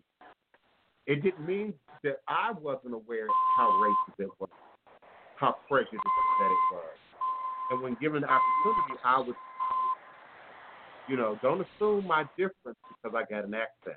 Don't assume my difference because I dress differently. Don't assume that that that the the Muslim, you know, or the woman with the with the veil over her face is, is somehow different than or less than or less than what other Westerners, you know, are doing. Forgive the interruption. Someone's always trying to call while we're live on air. Um, so some of you could hear clearly what I said. But but the, but the idea that we prejudice people based on what they look like. Um, Wapani, are you with me? I don't know how much of your story you you want to share um, live on air, but um, yeah, I, I know for a fact that Wapani is treated one way in certain instances, and then her husband, you know, who, who is white, is treated differently. And then the knowledge of that, you know, the husband once being a trucker and then they find out that oh well you got a black wife, the behavior will be different. Am I right, Wapani? Yeah, um, he had been on a towboat for three and a half years before we got together. And when I married him and moved down to Mississippi, I took him to work one day, and they asked who I was, and they said his wife. Well, he got the nigger jokes around him all day. They made him pull a 120 pound tow by himself, ruptured a disc, wrote him up because he wouldn't work after that. We sued them. We won. So it, it's here. Hoodoo but yet, It's a lie. But yet we want to claim that we got Indian in our family, but it was because they was back in in the plant in in backyard on the plantation field playing with our ancestors. But then in public they want to play with us. That's what I'm saying. This is crazy. Yeah. Yeah. Now, when I did my it ain't Indian. Another, there ain't no Indian in I, our family. It's because they were touching our ancestors. In most of us, yes. Now, there are some, even I, we, we have something like 2% indigenous American in our test. Yep. And let me be clear indigenous American don't always mean Native American. You know, hmm. the map on Ancestry.com covers the farthest north in North America to the farthest south of the tip of South America when they describe indigenous Americans. Now, here recently, in the, in the most recent update, because these DNA tests get updated every 30 days, every 60 days, every 90 days. when they get more copies in. They now refined the map, Kiana, to Mexico and a region of southwestern America. So I may very well be Hopi or or, or Naztec or or, or Natchez um, or some other I'd like indigenous that. population. Go ahead, beloved. I'd like to speak on that. Um, Kiana had brought up about, you know, we all think we're Native American, have it in our background. There's some confusion with that as well. My husband is, he was blonde hair, blue eyes, as white as they get. His grandfather was a black man that his father gave to the um, Sioux Nation so he wouldn't get sold into slavery. So they changed his name and he became Yohanla or, or something something like that. I can't remember his name, but uh, we got the records. Creek. He was given to the Florida Creek Nation at the time, and um, people think they have Native American, but it actually can be just white people have black and still be racist. That's right. That's right. And here they are If being had- prejudiced and racist against Latania's husband, and he's probably mo- have more African in him than the person who actually looks African. Exactly, exactly. Because that's we're what? Uh, was it was it twelve like percent Scandinavian? Yeah, we're like 85% African, and the remaining portion is, is Scandinavian, uh, Western European. Um, so, so hoodoo occultism, you know, I, I keep going back to we got to look at ourselves. I know some black people who are terrified of Ancestry.com and 23andMe because they don't want to know how much white they have in their family. They want don't really want to know how much Native American is in their family. They don't really want to know how much of a mix that we are. And the reality is that we're all mixed. To some degree, every human has some other ethnic group, has some other admixture, unless your family and your generations have been absolutely isolated. So there, there's going to be sort of that admix. If I had my way, um, everybody in America who got a Social Security number would have access to a DNA test. I think Every time you help. say that about the ancestry, I hear that there's power in the blood. Every time you mention about the ancestry, I hear that there's power in the blood. And the blood speaks. But you won't know, you won't be able to hear it if you don't know where it's coming from. Because you may not know its language. That's because a lot of our ancestors didn't speak English. That's right. I That's said that yesterday on the show. hmm That's right. There's power in the blood.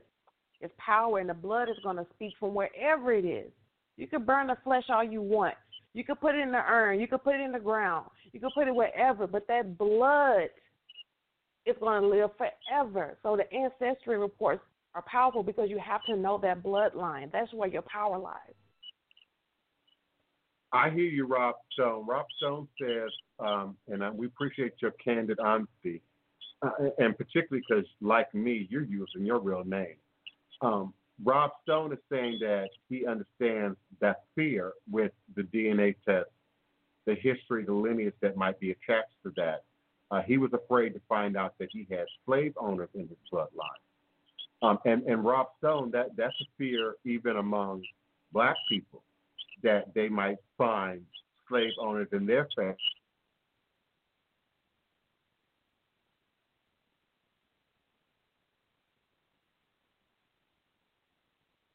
You know, would have been incurred um, on the uh, eastern side of the Atlantic. So that's that's a common and that's a natural fear. I also want to say you all are running out of time to call me now. Um, I see I'm buffering a little bit on YouTube, so I'm gonna say that again. You all are running out of time. If you want to call in, ask a question, comment, have a request, press the number one, area code 832. I see you. Press the number one on your telephone keypad, and I'll open your mic. Area code 832. Rob Stone shouldn't be afraid, afraid of that. Area we had congressmen in our family. Is that Keon or is that We had congressmen in our family. this is Kiana. I want to say this and I'll, I'll mute myself out. But I was uh, t- uh, trying to say something about Rob Stone. He shouldn't be afraid of that because even during slavery, we had um, our ancestors were congressmen. And so if he looks into it, he could actually look at his, his at his history and see where his where his people come from, and it will actually all make sense. Mhm. So don't let the slave Area owners code eight- deter you. Area code eight three two. Who's calling and where are you calling from? Hi, greetings and salutations. It's Tandra Broner from um, Houston, Texas. I'm just calling from a different number. I think Broner. Listen, But um, I, thought never, it was very in- hold on, beloved, beloved. I never get your first name. I need you to say that again. Oh, Tonja Broner? Tonja. Tonja. Okay, Tonja. Yeah, T O N J A. Okay, greetings, beloved. Go ahead. Yes, but um, I was just commenting on what um the ladies were were saying about every most black people want to have some sort of Indian or Indian in their family, and it hit home for me because my mom, my whole life, like she would post pictures of my grandmother up on YouTube, on um Facebook or of herself, and she would reference them as you know Indian princess, Indian queen, blah blah blah. And this is a grandmother that I've actually been quite estranged from because when my mother got pregnant with me, they like put her out the house. So she never, I never got close to this grandmother, but I went out of my way to do so as of late. And I remember having a conversation with her, and she was saying, I said, "Well, Granny, um, you know, Mom says that we're Indian," and she said, and I said, "Who? What's the name of? What, who was your? What was your mother's name?" She said, "Sally Jones," and then she goes, "Well, um, well, she wasn't Indian. She was Mexican." "Really?" She said, "Yeah, she was full blooded, full blown Mexican," and it took me aback, like like Kiana said. It's all gonna make sense because from the moment that I can remember, I've loved everything that is synonymous with that culture, and I never could understand it because I'm black. I love the food, I love the culture, I've studied it. My birthday is a Dia de los Muertos. I speak the language very well, and to be a, a non-Hispanic, and I didn't understand it until she said it and just smacked me in the face, and I was like, what? Full-blown Mexican. And it's crazy that she, my mother, is circulating this because when I went back and told her, she said, "Oh, you know, your grandmother's old. she, you know, she don't, she probably don't remember. How she gonna tell me that she don't remember her mom?" mom? But it just goes to show like the delusion or the what what um what uh I can't remember his name said the uh the illusion of inclusion. You know what I'm saying? Where you feel like you're included, and we don't know who we are, so we just want to kind of throw ourselves into any old batch and just say that's what it is. You know what I mean? That's right. That's right. And, and I want to bring up a point too that you know when we think about enslaved Africans being brought to the Americas and particularly North America, and when you examine it from an archaeological perspective, the largest number of slave graves, slave burial sites in North America is in Mexico.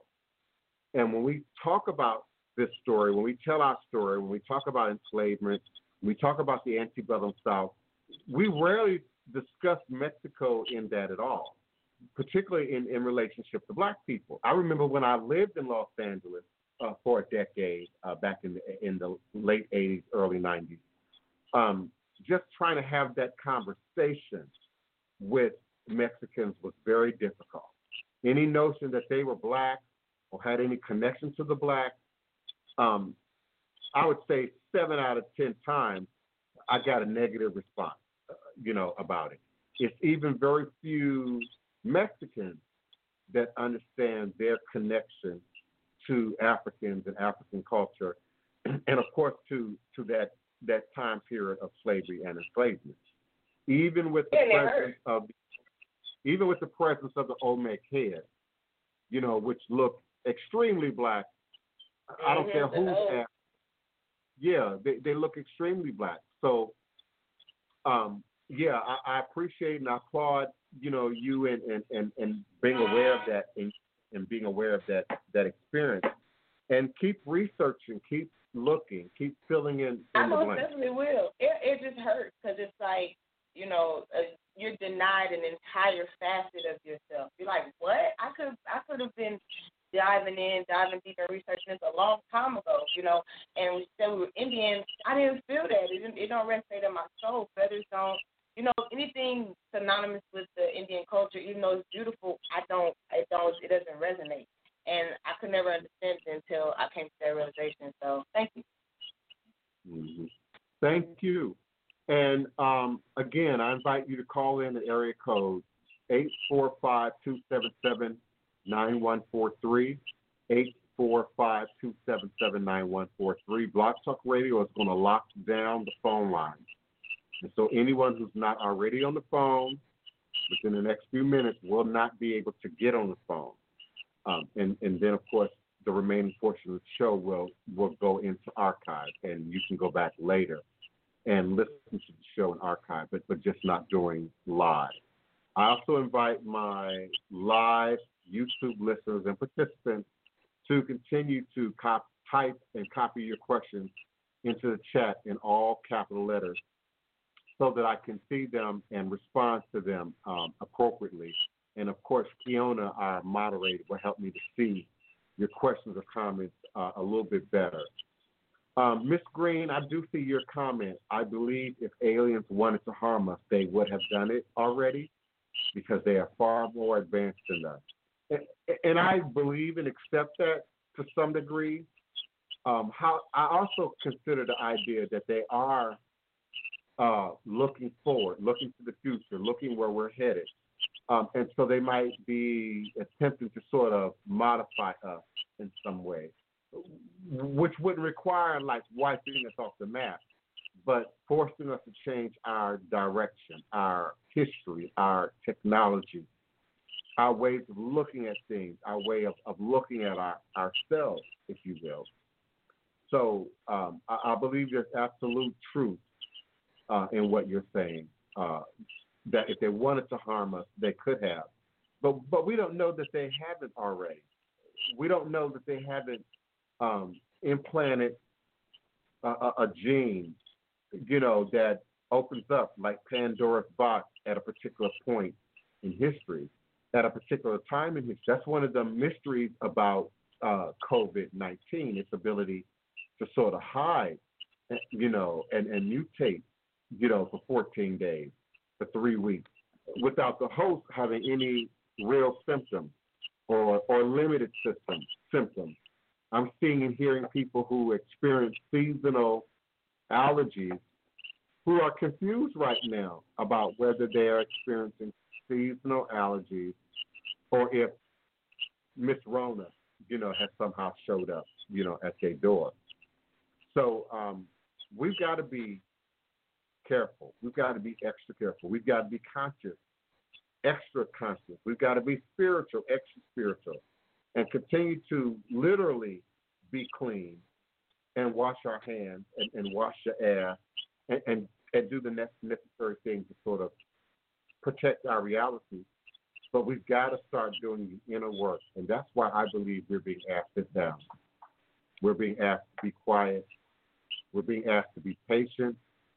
We're being asked to be loved, to be creative, to be still, to be safe, to be happy, to be mindful, prayerful, to be conscious, to be aware, to be loved, to be proactive, to be available right now, to be peace, and by all means, stay home. Just stay home and, and do the work. Do the inner work. Do the spiritual work right now in this moment while you have the time, while you have the opportunity, but while that window is open, while that vortex is open, those that that, that move into this will be blessed. Those that address what's happening right now will be blessed. Those that look at themselves right now will be blessed moving forward and will survive this calamity all of my callers, um, your mics are still open. If you have a question, comment, or request, um, you may very well jump in um, right now and do so. Do so.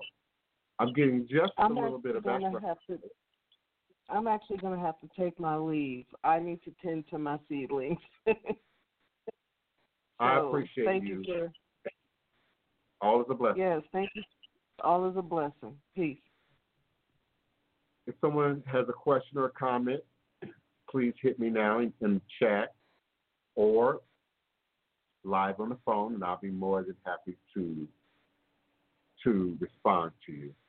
I'm going to take a momentary intermission, one minute and 27 seconds, and I will be forward. All is a blessing.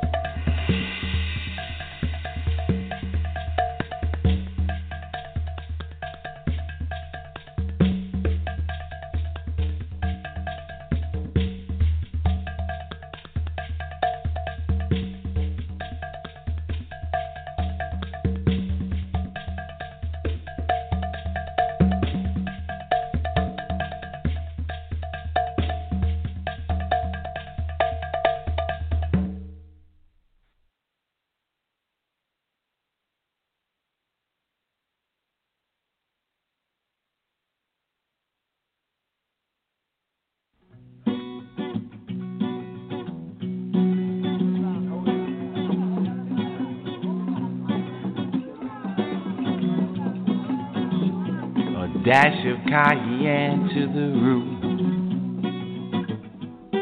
Gonna put on my Greek grease suit.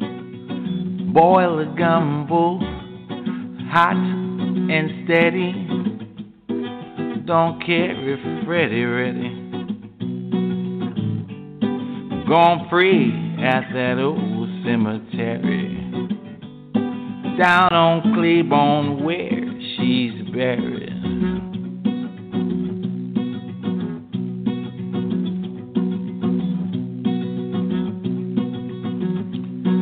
Build a fire on the bayou when a black cat scratched at two under a full moon that's blue. Chant the magic words, Kufaru. A dash of cayenne to the room. Gonna put on my Greek grease suit.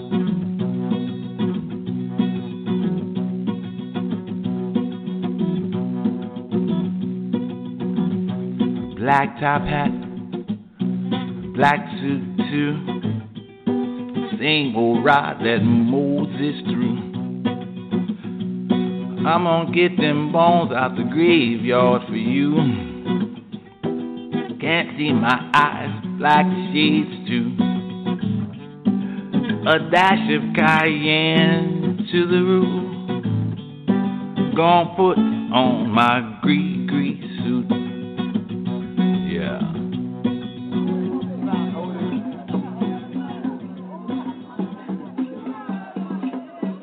Black top hat, black suit too. Same old ride that Moses threw. I'm gonna get them bones out the graveyard for you. Can't see my eyes, black shades too. Going pray at the old cemetery. Down on Claiborne where she's buried. A dash of cayenne to the roof. Gonna put on my Greek grease suit. Yeah.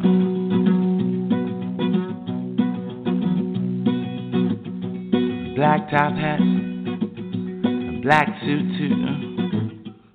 Same old ride that Moses I'm gonna get them bones out the graveyards for you. Mm. Can't see my eyes, black sheets too. Gonna pray at that old cemetery down on Claiborne where she's buried. A dash of cayenne to the room. Gonna put on my grief.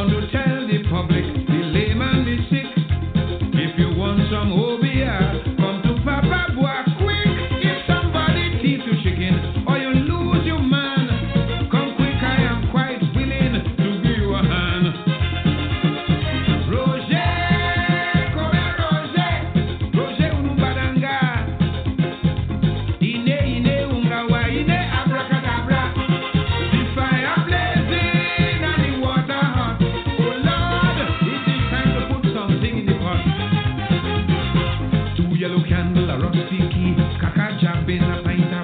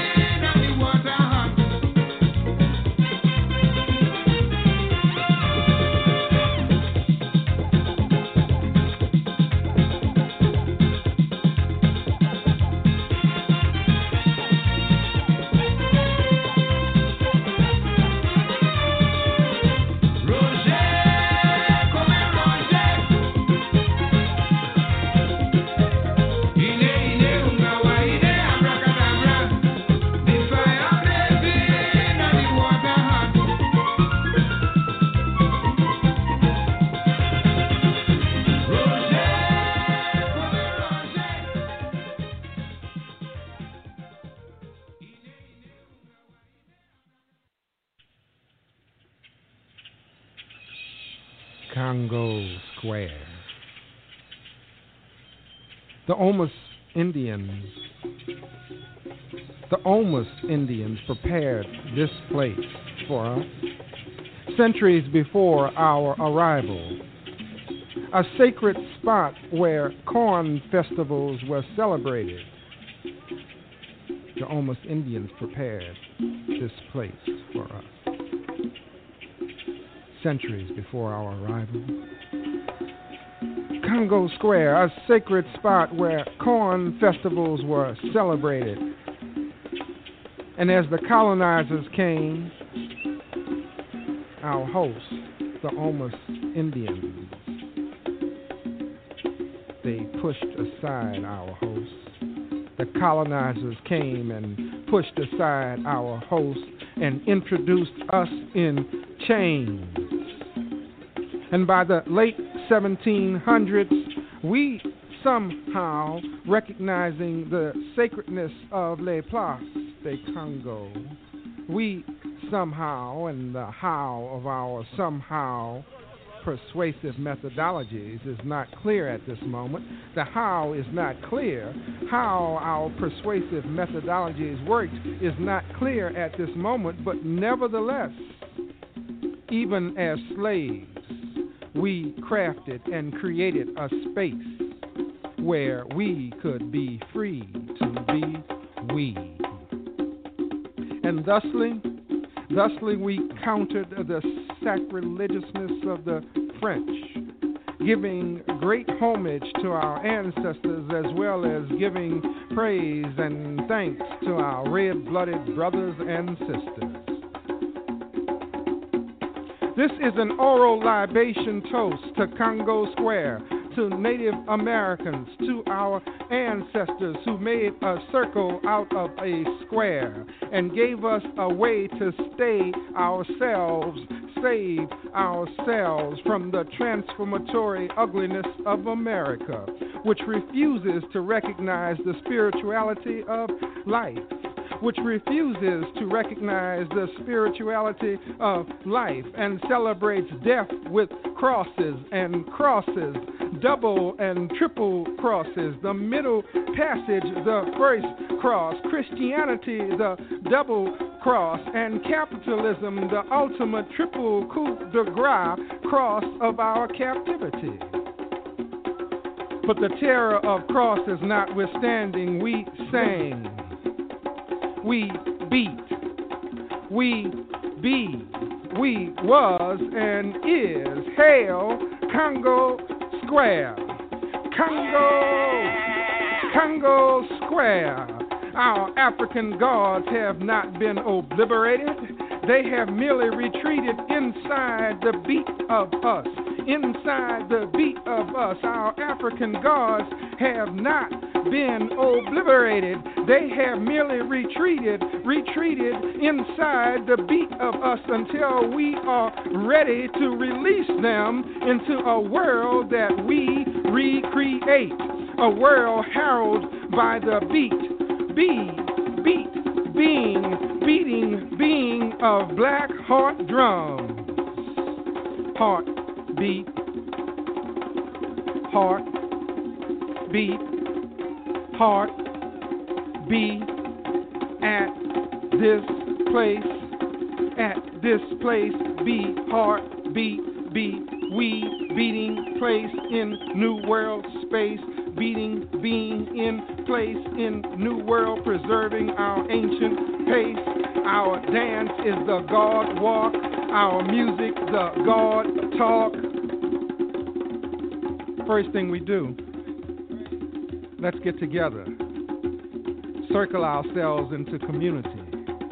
No beginning, no end, connected together and singing, ringing, singing in a ring. Second, let's be original, aboriginal. Be what we were before we became what we are. Be bamboula dance. Be banza music. And sing song words which have no English translation. Third, let us remember.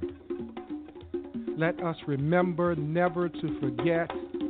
Even when we can't remember the specifics, we must retain the essentials. Let us remember never to forget. Even when we can't remember the specifics, we must retain the essentials the bounce, the blood flow, the feel, the spirit grow, energy must retain and pass on the essential usness that others want to dissipate, whip out of us. Whoa! But no matter, no matter how much of us they prohibit, no matter how much of us they prohibit, deep inside us is us. Deep inside us is us. Remains us inside and needs only the beat to set us free. The beat to free us. It is morning, a Sunday, a field, a field. Without shade, but dark. Dark with the people black of us in various, various, various shades, eclipsing the sun with our elegance. We are centuries later now, and still this sacred ground calls us to remember, to beat, to be. We are centuries later now, and still this sacred ground calls us to remember, to beat, to be. Beat Congo Square. Be Congo Square.